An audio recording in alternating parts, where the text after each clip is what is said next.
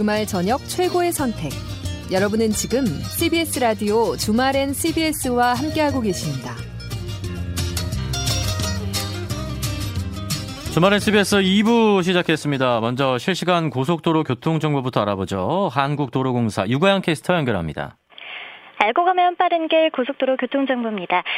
코로나19의 가을 장마까지 더해져서 이번 주말에 교통량이 많진 않습니다. 평소와 달리 경기권을 중심으로 긴 정체 구간이 살펴지는데요. 특히 수도권 제일순환선 일산에서 판교 쪽, 일산부터 송내까지 18km 구간 막힙니다. 판교에서 일산 가더라도 시흥 요금소에서 송내까지 불편하고요. 구리에서 판교 방면으로는 구리 남양주 요금소에서 강일, 조금 지난 하남 분기점부터 서하남까지 차 간격 바짝 좁힙니다. 판교에서 구리 쪽은 광암터널부터 토평까지 한 번에 9km 구간 구간 답답합니다. 영동선 인천 쪽 총 23km 정체 가운데 강원권 정체는 없지만 경기권 덕평 휴게소 부근에서 양재터널 빠져나오기까지 가장 어렵습니다. 반면에 서울 양양선 서울 쪽으로는 남양주 요금소에서 강일까지 6km 구간 정체만 감안하면 되겠습니다. 경기 화성 지역도 교통량이 많은데요. 서해안선 서울 쪽 바란과 팔탄분기점 사이로 11km 구간 가장 막히고 평택 시흥선 타고 시흥 방면으로 가더라도 마도에서 송산마도까지 10km 구간 답답합니다. 경부선은 서울 쪽으로 안성 분기점에서 반포까지 가는 데만 1시간 10분 이상 소요됩니다. 지금까지 주말엔 CBS와 함께하는 한국도로공사 교통센터 유가연이었습니다. 가을밤을 맞으며 행복 지수가 올라갑니다. 뉴스도 좀 행복한 소식들이 있었으면 좋겠어요 하셨어요.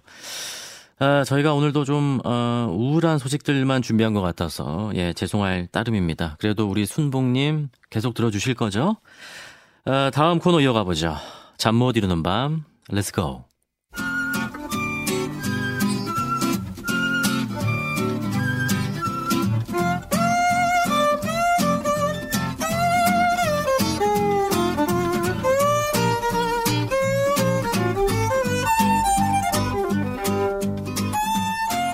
잠 못 이루는 밤 아, 김민아 저술가 나와 있습니다. 어서 오십시오. 안녕하십니까. 네. 어, 제가 주말엔 CBS 진행자였던 적이 있었는데 그렇죠. 재작년 7월부터 어, 작년 1월까지였거든요. 그러니까 우리가 이제 호흡을 맞춰봤던 적이 있단 말이죠. 그렇죠. 그래도 일면식이 있어서 뭔가 편안한 마음이 듭니다. 오늘 시작하기에 앞서. 네. 근데 뭐 제가 이제 여기를 급히 왔는데 네. 오기 전에 뭐 정상적이지 않은 뭐 그런 부분들도 있었다 이런 예. 말씀들을 하시더라고요. 하필 제가 올때 네. 이런 일이 발생해가지고 우리 청취자 여러분들께 죄송할 따름입니다. 네, 근데 이제 항상 예정되지 않은 돌발적인 상황에 네. 아 그걸 잘 이제 수습할 수 있느냐 음. 이게 이제 명 진행자냐 아니냐가 갈림길이죠. 제가 수습한 건 없고 아, 음악이 그래요? 다 네. 수습해줬다. 역시, 역시 명 음악이 있었기 때문에 네, 어떤 가요가 역시 네, 다 의미가 있다 그게 어떤 가요를 했기 때문에. 예. 근데 돌파 감염은 그렇게 걱정 안 하셔도 됩니다. 네, 돌파 감염은 네. 이게 아. 어떤 백신이든지 예, 예. 그 백신을 맞아 맞았다고 해서 어떤 바이러스든 간에 감염이 안 되는 건 아니에요. 될수 음. 있습니다. 네, 적은 확률로 어떤 제가 백신이든. 오늘 돌파 감염 관련해서 공부 많이 해봤는데 네. 네, 아쉽게도 최대석이 진행이 네. 안 돼서 뭐 그런데 일단 뭐 잠 못 이루는 밤 진행해 봐야죠. 네, 뭐 그때도 잠을 못 이루고 계시고 지금도 잠 못 이루고 계시고 이 네. 정도면 정말 어디 아프신 거 아닌가라는 걱정도 됩니다. 네, 저는 이제 어, 육체와 정신이 좀 동시에 좀 아파가지고. 네. 그래서 그게 큰 문제인데. 예, 제가 약 사드릴게요. 그래서 요즘에 내가 이렇게 살다가는 정말 육체적으로 너무 그 허약해져서 심각한 음. 문제가 일어날 수도 있겠다라는 생각이 들어서 네. 운동을 좀 했거든요 집에서. 아 그래요? 네. 어쩐지 좀 혈색이 더 좋아 보이시네요 옛날보단. 그래서 지금 몸을 못 움직이겠어요. 운동을 너무 오랜만에 했더니 이 어깨와 팔 뭐 이런 데가 네. 지금 다 굳어버려가지고 아 움직이기가 어려워요. 아. 그러니까는 잠을 잘 잘 수 있도록 하는 노력조차도 잠이 못 오게 만드는 그러한 세상을 우리가 살고 있는 적인 상황. 네. 어, 그럼에도 불구하고 움직이지 못하는데 오늘 또 열심히 준비해 오셨어요.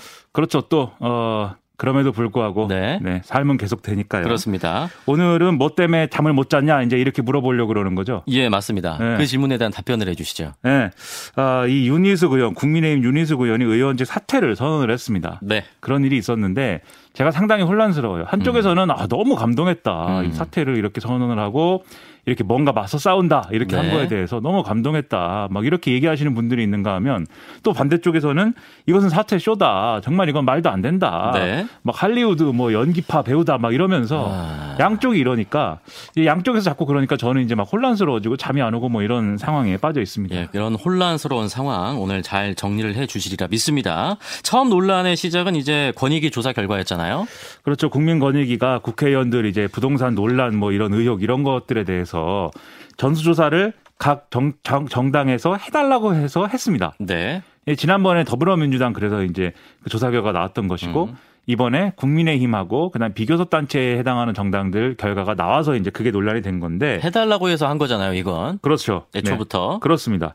권익위가 뭐 검찰이 아니기 때문에 음. 강제로 뭐 그러니까 인지 수사를 하거나 강제 수사를 하지는 않으니까 네. 이제 의뢰한 거에 대해서 했는데 이 중에 이제 윤희숙 의원이 포함되어 있다. 이게 이제 관심사였던 것이죠. 음. 윤희숙 의원의 부친이 세종시 전의면 신방리의 농지를 취득했다. 근데 이게 좀 아, 어떤 의도인지 여러 가지 논란이다. 뭐 이런 얘기였는데 네. 그런데 이게 통보가 된 다음 날 25일 윤희숙 의원이 기자회견을 열고 어, 이 대통령 후보 경선에 나가 있는 상황인데 이 경선 후보직 사퇴한다. 거기다가 난 국회의원직도 사퇴하겠다. 이렇게 선언을 하면서 지금 엄청나게 뜨거운 그러니까 저도 보고 놀랐거든요. 네. 의원직 사퇴까지 할 필요가 있나? 왜 네. 한다는 건가? 이게 묘수입니까? 자충수입니까? 뭔가요, 도대체? 일단 어 나중에 말씀드리겠지만 네. 정치적으로는 나름 묘수인 데가 있어요, 이게. 음. 그런데 어 그걸 판단하기 전에 일단 무슨 논리로 사퇴를 한다는 거냐 이거부터 네. 이제 좀 아, 정리하고 넘어갈 필요가 있겠는데 사실은 일반적인 어떤 일반적으로 우리가 접할 수 있는 그런 논리는 아니에요. 보통 내가 사퇴하겠습니다라고 할 때는 음. 내가 아 이런 이런 잘못이 있어서 내가 국회의원직을 하면 안 되는 것 같아서 사퇴하겠습니다. 뭐 이렇게 하는 네. 거잖아요.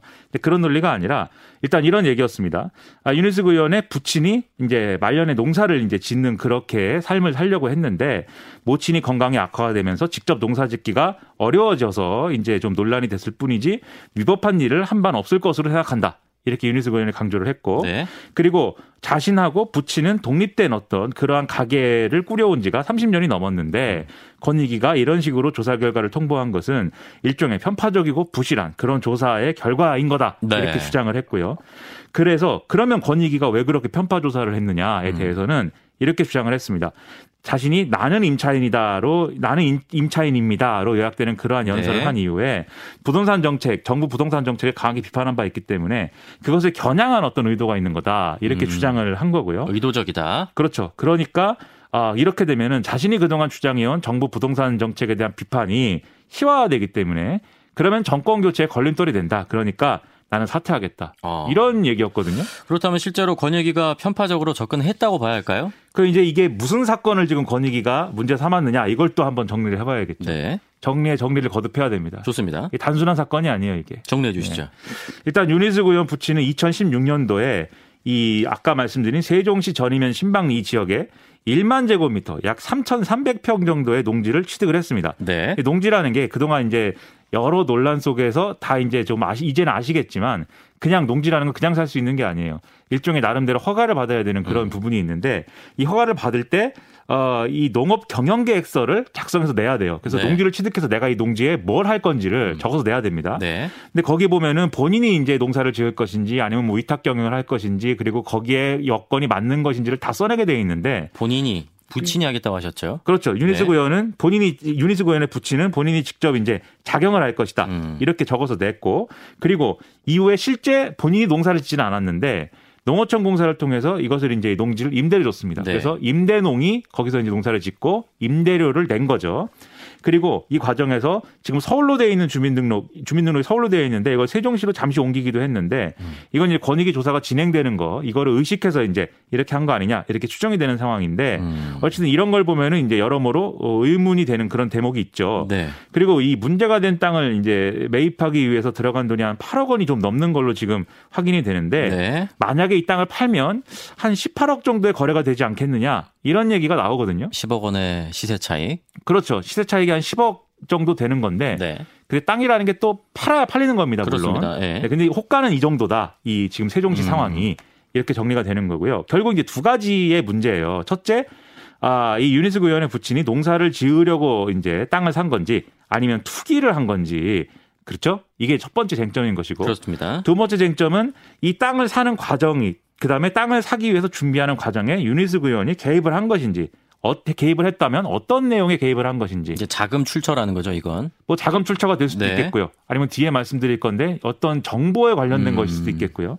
그래서 두 가지가 쟁점인 건데 음. 근데 앞에도 말씀드렸다시피 권익위는 뭐 이거에 대해서 강제조사권이 없기 때문에 이런 쭉 제가 지금 말씀드린 내용만 들으면 네. 어떤 면에서는 의심을 해볼 수도 있는 거잖아요. 그렇죠. 그러니까 의심을 해볼 수 있는 사안이니 아, 수사를 좀 해봤으면 좋겠다라고 음. 수사 의뢰를 한 명단을 이제 국민의힘이 통보한 것이고 네. 따라서 권익위가 뭐 이런 사안에 대해서 수사 의뢰를 해달라고 하는 게 과연 이제 편파적인 거 뭐 그런 결과로 봐야겠느냐 네. 저는 상당히 의문이에요. 음. 의심해볼 수 있지 않습니까? 그렇죠. 이범규 아나운서 상당히 이제 다른 사람에 대해서 많이 의심하고 뭐 이런 스타일은 아니시겠지만 저는 믿어요 웬만하면. 네, 이렇게 얘기했는데 네. 한 번쯤 아 그런 이게 꼭 뭐 해명한 대로일까 의심되지 않으세요? 뭔가 좀 이상한 부분들은 있으니까. 그렇죠. 네. 그래서 여당은 이런 의심을 하는 거죠. 팔순 노인이 3,300평 땅에 혼자서 농사를 짓는 건 불가능하다. 이런 주장을 하는 거잖아요. 쉬운 일이 아니죠. 못하죠. 네. 3,300평. 어떻게 합니까? 혼자서. 그렇죠. 네. 그런데 음. 사실 또, 어, 하려면 할 수도 있어요. 왜냐하면 음. 이게, 어, 지금 이제 1만 제곱미터 정도 된다고 말씀드렸잖아요. 네. 이, 이 산수를 해보면 가로 세로 100m짜리 땅 아닙니까? 만약에 직사각형이라고 한다면 정사각형이라고 한다면. 어, 그렇죠, 그렇죠. 그리고 이게 1헥타르 정도고요. 그렇게 음. 따지면. 마지기로 따지면은 15마지기입니다. 어. 벼농사의 경우에는 200평이 한 마지기이기 때문에. 네. 이렇게 말씀드리면은 아, 뭔가 그림이 좀 그려지기는 해요. 음. 그리고 논농사라는 게 뭐 농기계가 들어가서 하는 그런 부분들도 있기 때문에 그리고 자기 노동력이 부족하면은 또 동원할 수 있거든요. 네. 그, 그건 가능하거든요. 음. 그러니까 만약에 이런 것이 가능했다고 하면 했을 수도 있는데 할 수도 있는데 다른 조건들이 만족한다면 그렇죠. 네. 문제는 농사를 지어 지어본 적이 없는 사람이 음. 고령에 농사 지어본 경험이 없는 사람이 갑자기 지방에 내려가서 바로 할 수 있는 그런 건 아니다 분명히 현실상 불가능하다. 그렇죠. 예. 그리고 이게 논 논이라서 이제 조금 그, 이렇게 말씀드린 거고 밭이나 과수원이었으면 그걸 진짜 못합니다. 더 네. 불가능하죠. 네. 근데 네. 아무튼 뭐 그런 부분이 있는데 네. 다만 이 유니스 의원의 부친이 JTBC 인터뷰에서 이렇게 얘기를 했어요. 이게 건물을 처음에 알아보다가 결국 이제 농사지을 땅 뭐 이렇게 간 건데 음. 본인의 어떤 그 의도가 그런데 이 주변에 개발이 된다 이런 얘기도 있어서 아 그런 얘기 듣고 보니까 욕심도 생기더라 음. 이렇게 얘기를 했거든요. 다만 이 부분을 자식들에게는 알리지는 않았다라고 얘기를 했지만 네. 어쨌든 이 말로 미루어 보면은 뭔가 투자의 차원에서 토지를 매입한 맥락이 분명히 있는 것이죠. 음. 이건 본인이 얘기한 거니까는 당연히 거부할 수 없는 이거 뭐 부정할 수 없는 그런 네, 사실인 네, 것이죠. 네. 그리고 윤희숙 의원이 어제, 어제 이제 공개한 자필 편지를 보면은 윤희숙 의원 부친은 또 이 거래를 통한 차익은 기부를 하겠다 뭐 이렇게 얘기를 하고 있거든요. 사회환원을 하겠다고 하지 않습니까? 음. 종합적으로 보면 그러면 이 거래가 투기로 비춰질 가능성이 어느 정도 있다. 이거는 윤희숙 의원하고 그 부친이 인정하고 있는 거예요 이미. 그러니까 사실 이제 와서 인정을 하고 있는데 애초에 그러면 왜 그렇게 반발을 하면서 권익위 조사가 어 뭐 의도가 불순하다고 했는가? 그래서 좀 의문인 음. 거죠, 저는. 근데 투기면 투기지 투기로 비춰질 가능성이 어느 정도 있다. 뭐 이건 무슨 말이에요? 그러니까 이게 투기다라고 하려면은 음. 반드시 이것은 어떤 시세 차익만을 노리고 처음부터 끝까지 이제 다 뭐 이렇게 이 돈을 이제 음. 땅에다 집어 넣은 거다. 뭐 이렇게 됐으면 우리가 그걸 투기라고 하는데 이러이러한 정황이 있었으니 그렇게 볼 수도 있겠다. 비춰질 가능성이 있다. 지금 묘말을 하는 거죠. 근데 이제 반드시 그런 의도냐라는 거에 대해서 음. 윤희숙 의원 측은 부정을 하고 있기 때문에 네. 그래서 투기로 비춰질 수도 있다라고 있다. 본인들이 얘기를 하고 있는 겁니다. 어. 그런데 이런 거래는 우리가 일반적으로는 그냥 뭐 거의 투기다 그냥 이렇게 생각이 되죠 자연스럽게. 네. 음. 네. 통념상. 그렇죠. 네. 그리고 또 여당이 윤희석 의원이 이제 KDI 근무할 때 내부 정보를 취득하고 이거 활용한 거 아니냐 이런 의혹도 제기하거든요. 그렇죠. 왜냐하면 이 땅 주변에 산업단지들이 이후에 개발이 됐습니다.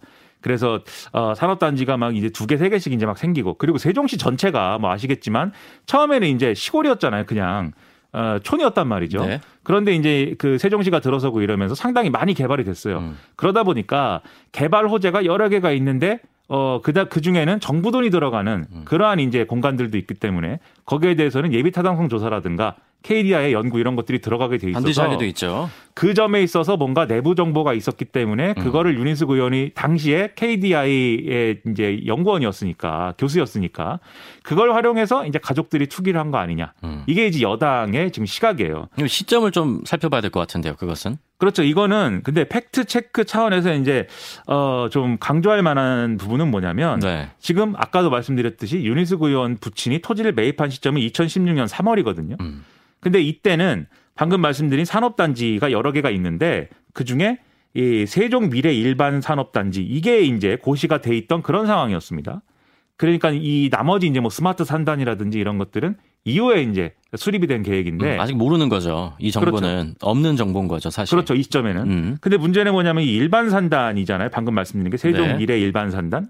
근데 예비 타당성 조사라는 것은 정부 돈이 직접 들어가는 국가 산단의 경우에는 이제 진행을 하는데 이렇게 일반 산단, 지방 산단의 경우에는 이걸 진행을 하지 않습니다. 그렇기 때문에 여기에 대해서 뭐 개발을 개발이 된다라는 정보는 동네에 뭐 있었을지 모르지만 네. 특별히 KDI의 교수였기 때문에 여기서 뭐 취득할 수 있는 특별한 정보가 있었을까 음. 이건 좀 의문인 거고요. 네. 그리고 이제 만약에 뭐 KDI가 예비 타당성 조사를 뭐 했다라고 이제 해도 그 정보는 사실 이제 공공 재정 투자 관련 팀에서 하는 것이지 음. 그 당시 유니스 의원이 예, 그 교수였던 재정복지연구팀 이 소속 연구원이었는데 음, 여기 업무하고는 관련은 네, 없어요. 네. 네. 이 재정복지연구팀이라는 건 들으셨듯이 뭐 국민연금이라든지 음. 뭐 복지제도에 대해서 하는 것이기 때문에 음. 그래서 이 부분은 네. 추가적인 어떤 사실관계가 더 드러나면 모를까 음. 지금으로서는 사실 근거가 희박한 음, 그런 문제제기라고 봐야 됩니다. 네. 국민들 입장에선 이제 의문을 가질 수 있는 문제긴 해요. 근데 유니스 의원이 이렇게까지 나오는 이유는 뭘까요? 일단 앞서도 말씀드렸듯이 잘 이게 이해는 안 되는데 제가 볼 때는 과도한 자기 확신이 이제 있었던 것 같아요. 그래서 좀 백보 양보를 해서 본인이 이제 이 권익위 조사 결과를 통보받고 나서 이 결과에 대해서 의구심이 있다 하더라도 의원직 사퇴 바로 이렇게 가버리는 거는 그 논리를 이해하기는 어렵죠. 그리고 이게 의원직을 본인이 이렇게 사퇴한다라고 해서 사퇴가 된 전례는 어, 없습니다. 더군다나 음, 네. 정권 교체에 방해가 될 수 있기 때문에 의원직을 사퇴한다 이렇게 얘기하는 거는 결국 정략적인 접근이다. 네. 이렇게 볼 수도 있는 거잖아요. 그런 점에서 저는 부적절한 이제 입장 표명이라고 생각을 하는데 또 이 논란이 더해지니까 유니스 의원이 재차 또 어제 기자회견을 열었습니다. 그러면서 스스로를 공수처에 수사 의뢰하겠다라는 취지로 얘기를 하면서 계속 본인의 본인과 본인 가족에 대한 여러 가지 이제 뭐 아, 부정적인 어떤 보도라든지 음. 어떤 문제 제기가 나오고 네. 있는데 만약에 이거 수사해 가지고 무혐의가 나오면 이 문제 제기한 여당 의원들이라든지 이재명 지사라든지 이런 사람들도 네. 다 사퇴해라 이렇게 주장을 했거든요. 근데 이게 영화 타짜가 아니지 않습니까? 마지막 네. 장면. 네, 내 돈 모두 걸 테니까 너도 다 걸고 그다음에 여기서 만약에 이 아 뭐라고 할까요? 방송 중이니까 내가 너무 이제 도박의 전문 용어 쓸 수가 없으니까 이 어, 그림이, 네, 네가 기대한 그 그림이 아니면, 네, 음. 아, 모든 걸 잃게 된다. 네. 네. 이런 주장을 하는 것처럼. 근데 이제 국회의원직을 그렇게 걸 수 있는 건 아니잖아요. 그래서 좀 부적절한 어쨌든 국회의원 사태가 여기 연결되는 것은 제가 볼 때는 상당히 부적절한 것 같아요. 음. 자기를 뽑아준 서초 구민들은 뭐가 됩니까? 근데 공수처 수사 대상도 아니라면서요. 그렇죠. 왜냐하면 지금 이 의혹들이 사실이다라고 할 때 여당이 주장한 KDI 그러면 윤인숙 의원이 이게 이게 결부된 그러한 사실은 뭐가 되는 거냐면 KDI에 근무하던 시절에 내부 정보를 활용해 가지고 이 투기를 하도록 만들었다. 음. 이게 윤인숙 의원이 관련된 사안인 거잖아요. 네. 지금대로 하면은. 네. 근데 그렇게 되면은 KDI 교수였던 시절에 이제 한 일이기 때문에 이것은 공수처 수사 대상이 될 수가 없습니다. 아. 국회의원이었을 때 한 어떤 행위가 여기에 개입이 된 거라고 하면은 그런 모르겠는데 KDI 때니까 그렇죠. 이게 의혹이 사실이라고 해도 네. 그 사실은 공수처 수사 대상이 아닌데 본인이 또 공수처에 수사 의뢰하겠다라고 얘기를 한 거는 그래서 이런 어떤 지금 제기되는 의혹이라든가 지금 전후 맥락이라든가 이런 것들을 명확히 또 파악을 못하고 얘기한 것이 아닌가 이런 생각도 들고요. 그럼 이 건은 어디서 수사를 받아야 됩니까? 지금 이제 국가수사본부 그러니까 경찰에서 이제 하게 되죠. 이거는 음. 경찰의 수사 의뢰가 된 사안이기 때문에 네. 경찰에서 진행을 할 것으로 보이고 음. 그리고 지금 쭉 말씀드린 이런 의혹이라는 게 사실 네. 제가 이제 윤희숙 의원이면 이 권익위 조사 결과 통보가 오면 부친에게 좀 전화 통화라도 한번 해보겠어요. 전화를 걸어서 어떻게 된 것이냐, 그 당시에 토지를 살 때 취득할 때 어떤 맥락이었던 거냐 음. 충분히 확인을 했을 텐데 지금 이 부친이 언론 인터뷰를 통해서 쭉 하는 얘기들 이런 얘기들만 봐도 윤희숙 의원이 처음에 첫날 했던 해명하고는 배치가 되는 그렇죠. 거거든요. 네. 그런 걸 보면은 왜 충분히 해명을 어, 부친에게 듣지 않고 입장 표명을 했을까? 이런 걸 볼때 어, 여러모로 과도하게 자기 확신 우리 가족은 음. 그러한 죄에 해당하는 일을 했을 리가 없다. 아. 라는 것서부터 시작된 어떤 그런 아. 것들은 문제가 아닌가 이런 생각이 들었습니다. 뭐 내부 가정사가 있을 수도 있는 거고 맞아요. 네, 뭐 우리가 저희가 뭐 알수 없는 그렇죠. 거니까 우리가 네. 모르는 그 부녀 관계라는 게 네, 뭐 있겠죠. 있을 예. 수도 있습니다. 예. 뭐 저희는 네. 알 수가 없으니까. 네. 하지만 정치인이기 때문에 음. 우리가 그런 것까지 고려해 가지고 막 이런 성스러운 방송하는 자리에서 그런 것까지 고려해서 얘기할 수는 또 없어요. 그렇죠, 그렇죠. 근데 이제 윤희숙 의원 사태는 뭐 본인이 사퇴하고 싶다고 해서 뭐 우리가 회사에 뭐 퇴직서 내고 나오듯이 그렇게 할 수 있는 게 아니잖아요. 국회에서 그렇죠. 결정하는 거잖아요, 결국엔. CBS라면은 물론 이제 사직서 내면 됩니다. 네. 네. 이봉규 아나운서는 그런 선택은 하지 마세요. 네. 저는 그럴 일 없습니다. 네. 오래 오래 다니셔야 돼요. 오래 다닐 거예요. 어떤 가요도 진행해야 네. 되고. 네. 어떤 가요는 좀 어떤 가요 요새. 네. 아무튼 뭐 그래서 이제 국회에서 이것은 이 국회의원의 사직안은 국회에서 본회의에서 결정을 해야 됩니다. 본회의에서 표결을 해야 됩니다. 그래서 과반 이상 표결을 해야 찬성이 나와야 이제 가결이 되는 건데 그러면은 결국 국회가 처리를 해야 되는데 국회가 처리를 한다고 했을 때는 그러면 누구 입장이 제일 중요하냐? 여당이겠죠. 그렇죠. 다수당 입장이 제일 중요합니다. 네. 지금 국회의원의 어, 과반 이상이 여당 소속이잖아요. 즉 여당이 처리하고자 하면 얼마든지 윤희숙 의원은 사퇴를 할 수가 있습니다. 그런데 여당도 머리가 복잡하겠죠 지금. 그렇죠. 과연 그럼 여당 입장에서 이 사직안을 처리할 수 있을 것이냐? 음. 그게 어려운 게 만약에 윤희숙 의원이 본인이 사퇴를 하겠다라고 해서 이 사직안을 처리를 해버리면 또 다른 정치적 논란이 아마 시작이 될 겁니다. 왜냐하면 이 권익위 조사 결과에 대해서는 여당도 이제 이 조사 결과를 받아가지고 이 지금 이 목록에 들어간 의원들에 대해서 뭐 탈당 권유하고 막 이랬잖아요. 네. 그 탈당 권유했는데 탈당 안 하고 막 버티고 그러다가 뭐 일부는 뭐 무혐의 나왔다고 해서 또 어, 송영길 대표가 아, 그동안 좀 뭐좀 뭐 좀 그랬다 이렇게 얘기도 하고 그런 사안들이기 때문에 사실 윤희숙 의원은 이런 의혹이 있기 때문에 사퇴하는 것이 어 맞아서 사직안을 처리를 했는데 음. 이것도 여당은 그러면 왜 그런 이렇게 뭉개고 있냐 이런 지적이 또 나올 수가 있기 때문에 이걸 처리하기도 어렵고 음. 그런데 또 그렇다고 이걸 처리를 안 하자니 도대체 윤희숙 의원 본인이 사퇴한다고 하는데 이걸 처리를 안 하는 맥락이 뭐냐. 그것도 이상하고. 네, 찔려서 그러냐. 뭐 네. 이렇게 나올 거 아닙니까 또. 음. 그러니까 이걸 또 처리 안 할 수도 없고.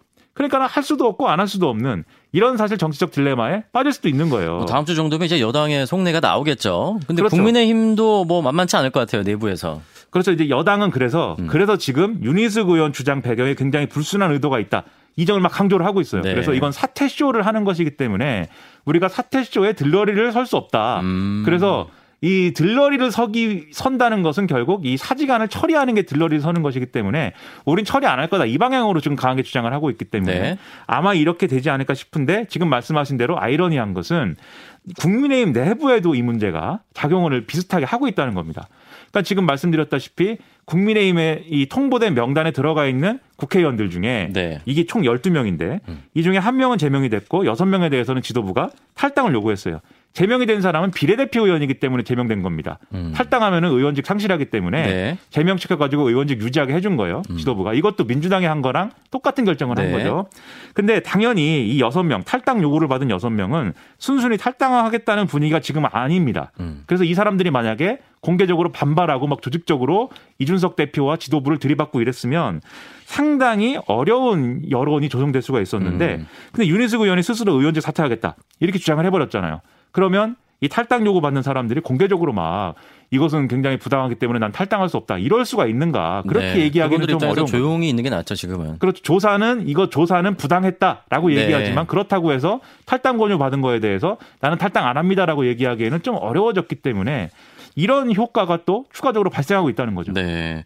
그렇다면 이제 이준석 대표는 좀 부담을 던 측면도 있겠어요. 그렇죠. 애초에 이 문제가 이준석 대표 문제입니다. 그래서 애초에 그랬습니다. 뭐냐면 분명히 권익위 조사 결과가 나오면 민주당보다 더 강력한 조치를 취할 것이다. 이렇게 수차례에 걸쳐 단언을 해왔는데. 맞죠. 그렇죠. 근데 정작 명단이 통보되니까 그렇게 못했잖아요. 음. 그렇죠.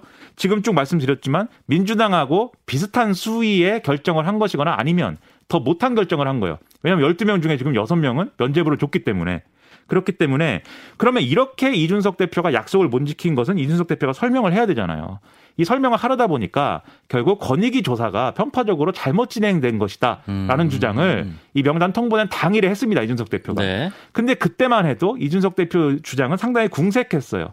본인이 약속을 못 지켜가지고 저에게 하는 거구나. 다 이렇게 이해한 거였는데 그리고 이준석 대표가 이렇게 약속을 못 지킨 정치적인 배경이 또 있는 거죠. 그 직전까지 윤석열 전 총장이라든가 원희룡 전 제주도지사라든가 계속 뭐 녹취록 어쩌고 하면서 싸우지 않았습니까? 네. 근데 그런 싸움이 또 이제 지속될 수밖에 없는 상황이 될 수 있는 게 지금 이제 탈당 권유 받은 의원들 중에 상당수가 윤석열 캠프 소속인 거잖아요. 아. 그럼 이게 다시 어떻게 되냐면 대권 주자하고 대표가 또 싸우는 그림이 될 수 있다 보니까 음, 그래서 사실 자기가 약속을 지키겠다는 얘기를 끝까지 보지 못한 측면도 있는 거거든요. 음. 또 이게 또 사고 나면 안 되니까. 그런데 지금 어 결국은 어, 이런 얘기를 종합하면 이준석 대표는 이 문제 때문에 양쪽에서 욕을 먹을 수밖에 없는 그런 구도였던 겁니다. 음. 내부에서도 욕을 먹고 네. 밖에서도 네. 왜 이거 약속 안 지킵니까? 아. 이런 욕을 먹는 구도였어야 되는데 윤희숙 의원이 이렇게 나오면서 그런 얘기는 지금 쏙 들어갔죠. 측면. 이준석 대표는 신문지상에 하루 딱 비난받고 끝났습니다. 이게. 네. 그러니까 사실 어떻게 보면 윤희숙 의원이 이준석 대표를 살린 거죠. 아. 그렇게 해석할 수도 있겠네요. 그럼 대권 주자들도 이제 검증 받아야 한다는 얘기 나오거든요. 그렇죠. 지금 대권주자들 각 이, 대권주자라고 하는 분들은 뭐 이 부동산 검증해야 된다라고 하니까 다들 동의한다라고 얘기는 하고 있지만 사실 각자가 좀 걱정되는 부분들이 있을 거예요. 그리고 지금까지 어쨌든 선거라든가 이런 데 나가서 계속 검증받아온 사람들은 그나마 이제 이 문제에 대해서 할 말이 좀 있고 뭐 이럴 텐데 그렇지 않았던 사람들 신진 후보들의 경우에는 뭐가 나올지 사실 모르는 거 아닙니까? 네. 그래서 좀 불안한 부분도 있을 텐데 근데 이건 뭐 각자의 유불리에 달린 거지만 이 유권자 국민들 입장에서는 이 국면이 지금까지 쭉 말씀드린 건 굉장히 답답한 얘기였지만 오히려 일종의 전화 위복이 될 수도 있어요. 무슨 왜죠? 얘기냐면 네. 이전까지 핵심은 어쨌든 LH 사태가 있고 그 다음에 뭐 이렇게 투기를 한 사람들을 찾아내갖고 혼내주자 음. 이런 여론이 막 생겼다가 그게 일단은 지금은 좀 가라앉은 상황이었잖아요. 네. 그러다 보니까 부동산 정책에 대해 정책에 대한 부분으로 쟁점이 좀 옮겨간 상황이었거든요. 음. 그래서 대권자들이 하나같이 어, 공급 폭탄 얘기하고 어떻게 어느 지역에 어떻게 주택을 공급할 것이냐 이런 걸 주로 얘기해 왔는데 지금 유니스고 의원이 이렇게 나오면서 다시 투기 아. 검증으로 돌아왔습니다 쟁점이. 네, 네. 그래서 사실 이준석 대표가 앞에 제가 뭐 약속 못 지켰다 이 말씀 드렸는데 보통 이렇게 야당 대표가 공언한 것을 지키지 못하면 여당이 막 공격하고 그런 일이 벌어져야 되잖아요. 그런데 이 당일에 더불어민주당은 이준석 대표가 약속 못 지킨 거에 대해서 별로 비난하지 않았어요. 좀 넘어가 보자 뭐 이런 그렇죠 태도였겠죠. 우리도 별로 그렇게 떳떳한 건 없다. 음. 그러니까는 적당히 이 정도 선에서 마무리하자. 이 국면은 아, 넘어가자 네. 이런 마음이었을 거야 아마. 그랬는데 윤혜숙 의원이 이렇게 되면서 다시 이게 살아났잖아요. 다시 그러면은 이게 정치의 어떤 여의도 정치의 어떤 논리를 보면은 또 이거 시끄러운 얘기다. 우리가 네. 이렇게 볼 수도 있겠지만 결국은 정치인들끼리 투기한 사람들을 서로 지고 잡아내는 음. 국면을 스스로 만든 거 아니겠습니까? 네, 네, 네. 아무도 의도하진 않았겠지만 음. 그런 점에서 어떻게 보면 의도하지 않은 전화위복이 된 것 같아서 참 여러모로 복잡한 감정입니다. 잠이 아. 또안 오겠죠, 그러면 저는. 아. 저는 이 뉴스 보면서요, 어, 뭐 정말 다른 얘기입니다만 누군가가 나에게 어떤 그런 내부 정보, 정말 특급 비밀을 알려준다 하더라도 네. 나는 돈도 없어서 그렇죠. 사실 그 정보도 이용할 수도 없는데 그게 핵심입니다. 그래서 대출을 받고 싶어도 이제 대출 규제한다고 하지 않습니까? 그렇죠. 대출도 안 나와요. 네. 결국 그들만의 리그 네. 이들의 이야기 아닌가 좀 또 동떨어진 이야기처럼 느껴지기도 하더라고요. 저는. 모든 부동산 뉴스가 사실 저는 약간 그런 느낌이 있는데 네. 종부세를 뭐 낸다고 뭐 하고 그게 뭐 몇 퍼센트고 재산세를 뭐 깎느니 다 상관 안 되거든요. 저는 네. 상대적 박탈감을 느끼지만 하지만 또 우리가 네. 제가 뭐 시사 평론가라고 하고 다니고 또 아나운서 이봉규 아나운서 물론 어떤 가요를 진행하지만 네. 또 시사에 대해서 얘기를 할 때는 다 우리 사회 공동체의 중요한 얘기이기 맞습니다. 때문에 그렇습니다. 내일이 아닌 것 같은 느낌 속에서도 정론을 얘기하려고 노력하는 아... 것이죠. 네. 예. 그러느라고 잠도 안 오고 이봉규 아나운서도 오늘 잠이 안 올 거예요 아마. 그럴 것 같아요. 오늘 또 배워갑니다. 네. 오늘 어떤 노래 선곡해 오셨죠? 네, 그 안 계신 동안에 제가 이렇게 코너 끝에 선곡을 하는 거예요. 그러니까요. 이런 질문이 네. 있네요. 네, 라디오헤드의 High and Dry인데 음. 이게 가사를 보면은 어 날 high하게 내버려 두지 말고 날 드라이하게 내버려 두지 마라 뭐 이런 대목인데 정치인들이 다들 내가 투기를 하게 내버려 두지 마라라고 지금 얘기하고 있는 것 같은 느낌에 음. 한번 골라봤습니다. 알겠습니다. 자, 이 노래 들으면서 김민하 저술가는 에, 마치죠. 고맙습니다. 조심히. 어떤가요? 불러주세요. 네. 그건 불가능합니다. 아, 네.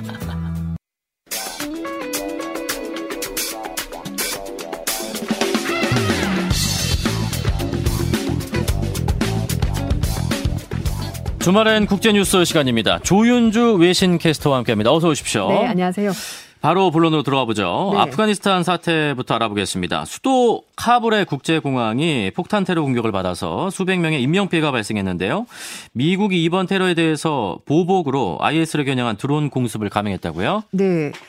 어, 드론 공습을 감행하긴 했는데 네. 성과가 있었다고 말하기가 조금 미약합니다. 왜죠? 한 명 사망했다고 음. 하거든요.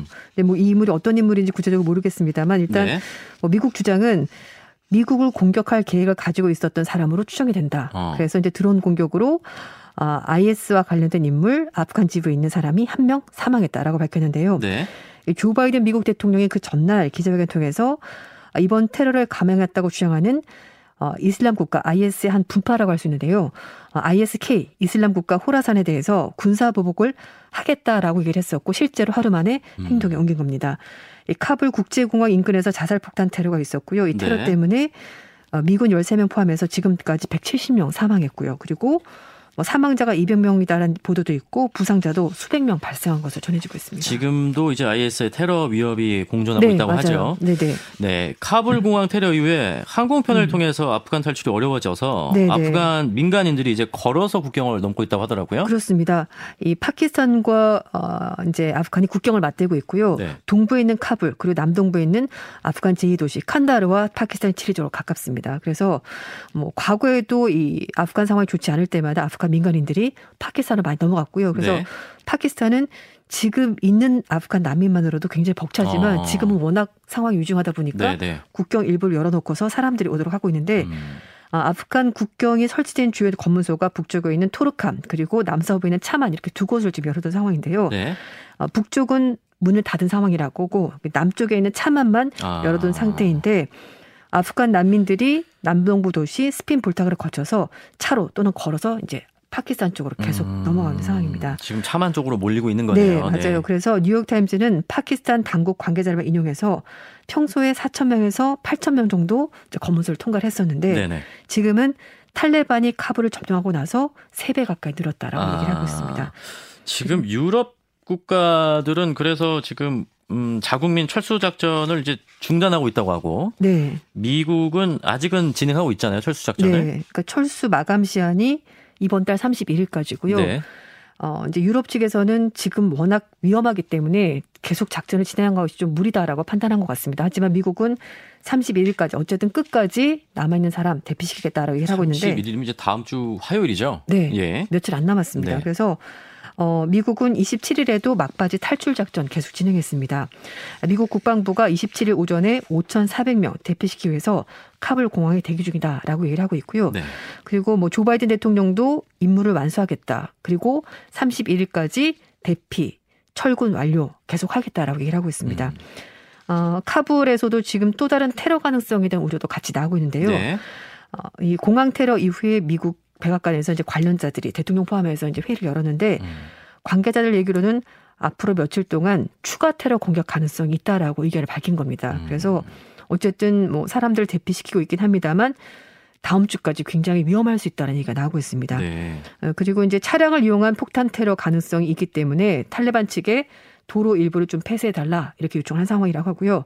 탈레반 측에서도 음, 검문소 좀더 음. 엄격하게 예, 지금 어, 검문을 하고 있다고 합니다. 제가 알기로는 이제 탈레반과 IS가 적대 관계라고 알고 있는데 네. 이번에 또 IS가 이쪽 지역까지 넘어와서 결국 테러를 네. 일으킨 것이네요. 탈레반 같은 경우에는요, 그냥 아프간에서 자기들만의 신정 국가, 이슬람 국가를 건설하고 싶어하고 네. IS 같은 경우에는 그것보다는 좀 더 넓은 지역에서 음. 자기들 세력을 확장하고 싶어하기 때문에 좀 이념적으로는 이슬람 극단주의 네, 맞긴 네, 네, 하지만 하고자 하던 바가 조금 다릅니다. 아, 현재선 지금 혼란스러운 상황이기 때문에 네. 어떻게 뭐 구분하지는 못하겠네요. 네, 그렇습니다. 어. 그렇지만 어쨌든 둘 사이가 갈등 관계가 음. 있는 건 사실이고요. 어, 이런 가운데 영국의 국방장관은 BBC 인터뷰를 통해서 카불 공항에서 구출 작전 몇 시간 안에 마무리하겠다라고 네. 밝혔습니다. 그래서 뭐 아프간인 통역사들 영국인들이 남아있게 될 것이고 데려오지 못할 가능성도 있다라고 얘기를 했습니다. 그리고 뿐만 아니라 뭐 네덜란드, 노르웨이, 덴마크, 벨기에 등도 아프간 대피 작전을 27일 날 끝냈고요. 아. 독일도 26일 날 아, 군 항공기로 자국민과 아프간 현지 협력 직원들을 대피시키는 작전 종료했습니다. 음. 앙게라 메켈 네네. 독일 총리도 기자회견 통해서 군 작전 종료 후에도 어, 탈레반의 위협을 받는 사람들이 빠져나올 수 있도록 최선을 다하겠다라고 밝히긴 했습니다만 그러나 어쨌든 공식적인 대피 작전은 끝이 난 겁니다. 그럼 이제 남은 길은 육로와 해로밖에 없는 거네요. 네, 결국에. 아니면 뭐 미군이 도와준다거나 네. 그럴 가능성이 있는데 어쨌든 말씀드린 것처럼 어, 미국에서도 대피시켜야 되는 인원이 있기 때문에 그걸 음. 도와줄 수 있을지는 아, 약간 좀 미지수고요. 네. 국제기구 직원들도 어, 아직 남아 있는 것으로 음. 그렇게 파악이 되고 있습니다. 다음 주 초반까지 계속 상황을 살펴봐야 될 것 같습니다. 네, 맞습니다. 다른 소식도 좀 살펴보죠. 국제 원자력 기구죠. 음. IAEA 일본이 후쿠시마 제 1원전 폐로 작업에 진전이 있었다고 평가했다고요? 네, 맞습니다. 국제 원자력 기구가 홈페이지를 통해서 전문가 팀들이 국제 어, 후쿠시마 원자로 폐로에 대해서 검토 작업을 벌였고 보고 자료 이제 발표했는데요. 네. 6월 30일부터 지난 27일까지 검토를 했고 그 결과 오염수 발생도 좀 줄어들었고 또 음. 원자로 연료 폐기물에 대해서 어, 좀더 파악이 잘 된 것 같고 새로운 폐기물 관리 시설도 있고 그리고 나서 뭐 심각한 쓰나미나 지진 대응 조치로 현장 조건이 좀 많이 나아졌다 네. 이렇게 평가를 했다고 합니다. 사실 개선됐다는 건데요, 지금 네. IAEA 말은. 네, 네, 맞습니다. 근데 사실 이제 2011년 후쿠시마 원전 사고는 체르노빌 사고 이후에 정말 최악의 사고였습니다. 전 세계가 네. 다알 정도로 굉장히 심각한 사고였는데 어, 어쨌든 세월이 지나면서 좀 나아진 부분이 있다라고 평가를 했고요. 음. 그렇지만 뭐 연구나 기술 개발, 지속적인 안전에 대한 평가 부분, 페로 프로젝트 완성을 어, 완성을 위한 기술 옵션에 대해서 좀 더 철저한 평가가 요구되기 때문에 네. 과제는 남아 있다라고 음. 설명했습니다. 그래서 핵연료 잔료 그 잔, 어, 잔재물을 회수하는 방안, 관리하는 것 이런 것들은 좀 좀 더좀 좀 추가적으로 아. 진전이 있어야 되겠다 이렇게 한 겁니다. 그래서 이번에 전문가 팀이 조사한 결과를 일본 경제산업성 장관에게 전달을 했다고 하는데요. 네. 어, 국제 원자력 기구 관계자는 30년 안에 후쿠시마 제일 원전 폐로가 완료되겠습니까?라고 이제 기자들에게 질문을 받았는데 네. 그건 잘 모르겠다. 이렇게 대답을 했습니다. 아. 그리고 이제 중요한 것은 그 핵 찌꺼기 이런 것들을 이제 계속 정보를 모아서 이걸 어떻게 해야 되는지 이걸 좀 경험을 쌓는 것이 중요하지 않겠냐라고 말했고 음. 음, 앞으로 이런 사실 좀 정확히 알 수가 없다. 뭐 앞으로도 IAEA가 계속해서 뭐 네. 보겠죠. 네. 근데 2013년에 두 번 이제 검토를 했었고요. 그리고 2015년, 18년, 21년 이렇게 음. 아, 평가를 했는데 어쨌든 이번에 좀 나아졌다고 하긴 합니다만 주변국들의 불안은 여전한 상황이죠. 근데 일단 일본이 주변국이 반대하는데도 네. 오염수를 2023년 봄부터 방류하겠다 했어요. 네, 네, 네 근데 중국 정부는 이제 철회하면서 강력히 반발을 했고요. 네. 그러니까 일본 정부가 2023년 봄부터 해상에 그 후쿠시마 원전 오염수를 방류하겠다는 입장 여러 차례 밝혔고 이제 이걸 네. 공식적으로 정한 겁니다. 입장을. 그래서 어, 도쿄 전력 측에서는 후쿠시마 원전 오염수를 주변에 안반을 뚫어서 만든 해저터를 통해서 원전 앞바다에서 1km 떨어진 지역에까지 음. 보내서 거기서 이제 방류하겠다고 얘기를 하는 건데요. 네. 해류 때문에 그냥 바로 뿌리면은 일본 너무 근처에 방사능 오염물질 남게 되는 거죠. 음. 그래서 1km 멀리 있는 곳에 보내겠다는 건데 네. 당연히 주변국들이 반발할 수밖에 없습니다. 예, 중국의 외교부 대변인이 일본이 먼저 국내에서 나온 여러 가지 의문들 음. 반대를 다 무시하고 네. 방사능 오염수를 바다로 배출한다는 잘못된 결정을 내렸고 이거는 기술적 준비 작업도 제대로 못하는 것이기 때문에 정말 잘못된 거다 이렇게 강력히 반발했습니다. 네. 그러면서 일본 정부의 이런 행태가 관련국들이 우리를 해소하려면 성의가 전혀 없었다는 것을 지금 방증하는 것 아니냐라고 말하면서 뭐 국제사회뿐만 아니라 주변국들 그리고 심지어 일본 국민들의 목소리도 좀 진지하게 듣고 나서 그 다음에 결정을 해야 되는 건데 지금 이미 방위 결정 내렸기 때문에 이거는 처리하는 것이 맞고 국제적 의무를 반드시 지켜달라 이렇게 네. 요구했습니다. 우리 정부는 어떻습니까? 아, 우리 정부 측에서도 일본 측에 대해서 오염수 방류 계획에 대해서 강하게 유감 표시했고요. 즉시 중단해달라 요구했는데 음. 일본 정부의 방침이 바뀔 것 같지는 않습니다. 네, 절대 안 되는 일인데. 네, 네. 자, 다음 소식으로 넘어가 보죠. 미국에서는 지금 델타 변이 확산하면서 입원 환자 수가 크게 늘었다고요? 네, 맞습니다. 어, 미국에서 델타 변이의 급격한 확산 때문에 코로나 중증으로 입원하는 환자가 총 10만 명을 넘었다고 하는데요. 음. 이 코로나 입원 환자가 10만 명을 넘긴 것은 네. 코로나19가 전 세계적으로 유행하는 최악의 정점을 기록한 작년 11월부터 올해 1월까지가 유일했는데 네. 7개월 만에 다시 입원 환자가 급증한 겁니다. 최악의 정점이 다시 도래했다 네, 이 말이네요. 맞습니다. 미국의 식품무역국 자문위원인 폴 아피 박사는요, 현재 입원 환자 수는 코로나 백신이 없었던 1년 전에 비해서 두 배나 넘게 늘었다면서 음. 델타 변이가 결국 게임 체인저, 그러니까 상황을 완전히 바꿔놓는 그런 작용을 하고 있다고 말했습니다. 네. 그리고 신규 확진자도 최근 두 달간 3배 넘게 늘어나면서 매일 15만 명씩 미국에서 나오고 있습니다. 근데 지금 이게 백신 네. 접종을 안 하는 청소년이랑 어린이 환자가 크게 늘었더라고요. 네. 그리고 이제 이것도 맞기로 이제 뭐 첫 번째는 미국 같은 경우는 가장 빨리 영국과 함께 백신 접종을 시작을 했잖아요. 네. 근데 영국 같은 경우는 백신 접종자가 2차까지 다 맞은 사람이 70%가 음. 넘어요. 근데 네. 미국은 아직 50에서 60% 사이 거기밖에 안 되거든요. 음. 그 50%까지는 갔는데 그 다음부터는 진척이 안 되는 진척이 상황. 안 되는 상황인 겁니다. 그래서 안 맞겠다는 사람들이 많은 거거든요. 특히 남부 지역에 있는 사람들이 좀 중점적으로 안 맞겠다고 하는 사람들이 많다고 해요. 네. 그래서 거기는 실제로 백신 미접종자 감염률이 접종자보다 다섯 배나 높게 아. 나오고 있고 입원율도 훨씬 높다고 합니다. 음. 특히 뭐 미시시피, 조지아, 루이지애나 이런 지역은 입원 환자가 폭증하는데 이 지역에 특히 백신 거부 정서가 심해서 아. 접종 완료율이 미국 전체 평균이 50% 넘는다 말씀드렸잖아요. 네. 여기는 30%밖에 되지 않고 실내 마스크 의무화도 잘 지켜지지 않습니다. 그리고 이제 말씀하신 것처럼 최근에 사실 아이들은 백신 접종 권고사항은 아니었거든요. 근데 이제 요즘에 아이들 그 환자가 많이 나오다 보니까 미국에서도 아이들도 이제 백신 접종하는 쪽으로 방향을 가닥을 잡고 있고요. 네. CNN 방송은 16세부터 17세 연령대 인구 10만 명당 주간 확진자 수가 다른 연령대에 비해서 훨씬 더 높게 나왔다면서 이제 아이들도 백신을 맞는 것이 좋겠다 이렇게 얘기를 하고 있습니다. 그래서 어, 미국 질병통제예방센터 측에서도 어린이 사이에서 코로나19 백, 어, 그 바이러스가 확산이 되고 있기 때문에 네네. 백신을 맞고 마스크 착용 꼭 해달라 이렇게 당부를 하고 있습니다. 그래서 지금 이제 바이든 행정부가 부스터샷 접종하기로 결정했는데 네. 지금 이제 접종 간격을 두고 말이 많거든요. 네네. 앞당길 것 같다고요? 네, 뭐 2차 접종하고 나서 8개월 그 정도면 괜찮다라고 얘기 나왔었는데 이게 6개월로 네. 당겨졌고 이제는 5개월로 줄이는 어. 방안이 얘기가 나오고 있습니다. 아, 바이든 대통령이 27일 날 미 보건당국이 현재 부스터샷 접종 시기를 백신 접종 완료 5개월 뒤로 하는 방안을 검토하고 있다 이렇게 밝혔는데요. 네. 이제 말씀드린 것처럼 원래는 8개월 간격을 두고 음. 부스터샷을 접종한다는 방침이었는데 이걸 석 달 정도 앞당긴 겁니다.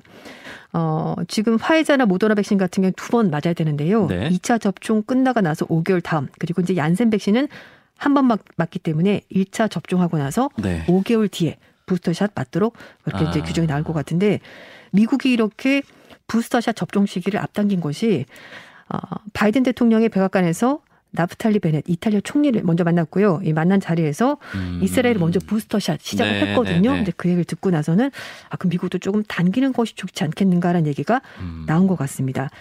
이스라엘은 60세 이상 연령대의 경우 코로나19 백신 접종을 완료한 다음에 추가로 부스터샷을 맞으면 지금 지배종이 되고 있는 델타 변이 감염을 막는데 굉장히 효과가 예. 좋고 최대 보호력이 4배 가까이 올라간다고 합니다. 미국도 이제 조만간 그러면 부스터샷 접종이 네, 시작되겠군요. 할 것 같습니다. 네. 그래서 다음 달 6일 노동절인데요. 이때 아마 공식적으로 승인할 음. 것으로 보이고 이때 부스터 접종과 백신 접종 완료 시간의 간극도 이제 최종적으로 결정이 될 것으로 보이는데요. 네. 미국의 식품의약청이 9월 6일부터 부스터샷 접종을 승인하고 질병통제예방센터가 권고를 하면 9월 20일부터 부스터샷 접종 시작할 수 있을 것 같습니다. 지금 근데 중국은 이제 백신 접종률이 60%를 네. 이제 넘었다고 하더라고요. 네, 맞습니다. 중국 상황도 좀 얘기해 주시죠. 네, 중국도 생각보다 좀 빨리 백신 접종률 많이 올라왔는데요. 어, 전체 인구의 14억 명 정도가 이제 63%가 접종을 마친 상태인데 그 횟수분으로 따지자면 20억 회 분이 음, 이제 백종이 어, 백신 접종이 된 겁니다. 20억 회분. 네. 그래서 한 번이라도 맞은 사람은 전체 인구의 76% 그리고 이제 두 번까지 맞은 사람이 63% 정도 되는데요. 네. 중국의 공, 어, 중국 공정원 원사인 중난산이 최근 포럼에서 연말이 되면 중국의 코로나19 백신 접종자 수가 전체 80% 이상이 될 것이고 그러면 어. 집단 면역이 가능하다 이렇게 네. 전망했습니다. 그래서 중국은 가을 학기 앞두고 12살부터 17살까지 백신 접종에 박차를 가하고 있고요. 중국도 그럼 부스터샷을 지금 네. 한다고 합니까? 네, 그렇습니다. 그래서 중국도 코로나19 2회 접종을 마친 사람들에 대해서 이 바이러스 대항 능력을 높이기 위해서 추가로 접종하는 부스터샷을 특정 그룹, 그러니까 특히 이제 면역력이 약하거나 네. 사람들을 많이 대하는 뭐 세관, 항공, 격리장소 지정 의료기관 이런 사람들에 대해서 일단 먼저 부스터샷 할 것으로 보이는데요. 예방 접종 완료 후 6개월 뒤에 추가 접종할 수 있도록 그렇게 음. 방침을 정했다고 합니다. 우리도 이제 뭐 부스터샷을 뭐 할지 말지 지금 음. 얘기가 나오는 것 같은데 네. 뭐 다른 나라 상황은 이렇다고 합니다. 마지막으로 짧게 한 가지만 더 살펴보죠. 세계 최북단 섬이 그린란드에서 발견됐다는 건 어떤 소식입니까? 네. 뭐 섬이 크진 않고요. 뭐 네. 폭이 한 30m 정도 되는데 코펜하겐 대학교 소속의 그린란드 북 어, 관측소 연구팀에서 지난달에 헬기를 타고 가다가 그린란드 연안 인근에서 탐사를 하다가 우연히 섬을 발견했다고 합니다. 그러니까 없던 새로운 섬이 발견된 네, 거죠. 네, 맞습니다. 어, 처음에는 기존에 있던 섬이 아닌가 했었는데 그게 아니라 기존에 있던 섬에서 780m 약간 떨어진 곳에서 새롭게 발견이 된 건데요. 아. 작은 헬리콥터를 타고 연구진이 상공에서 탐사를 하다가 직접 내려가 봤다고 합니다. 네. 해빙에 둘러싸여 있었고 나무 같은 건 전혀 없고요. 진흙, 뭐 빙태적 퇴적물, 자갈 이런 거로 덮여 있는 작은 섬이었는데 어, 연구진들은 이게 지구상에서 가장 북쪽에 있는 섬이다 아, 이렇게 깨달았다고 합니다. 알겠습니다. 네. 세계 최북단 섬이 그린란드에서 발견됐다. 네. 이 소식까지 전해드리겠습니다. 여기까지 살펴보죠. 지금까지 조현주 외신캐스터였습니다.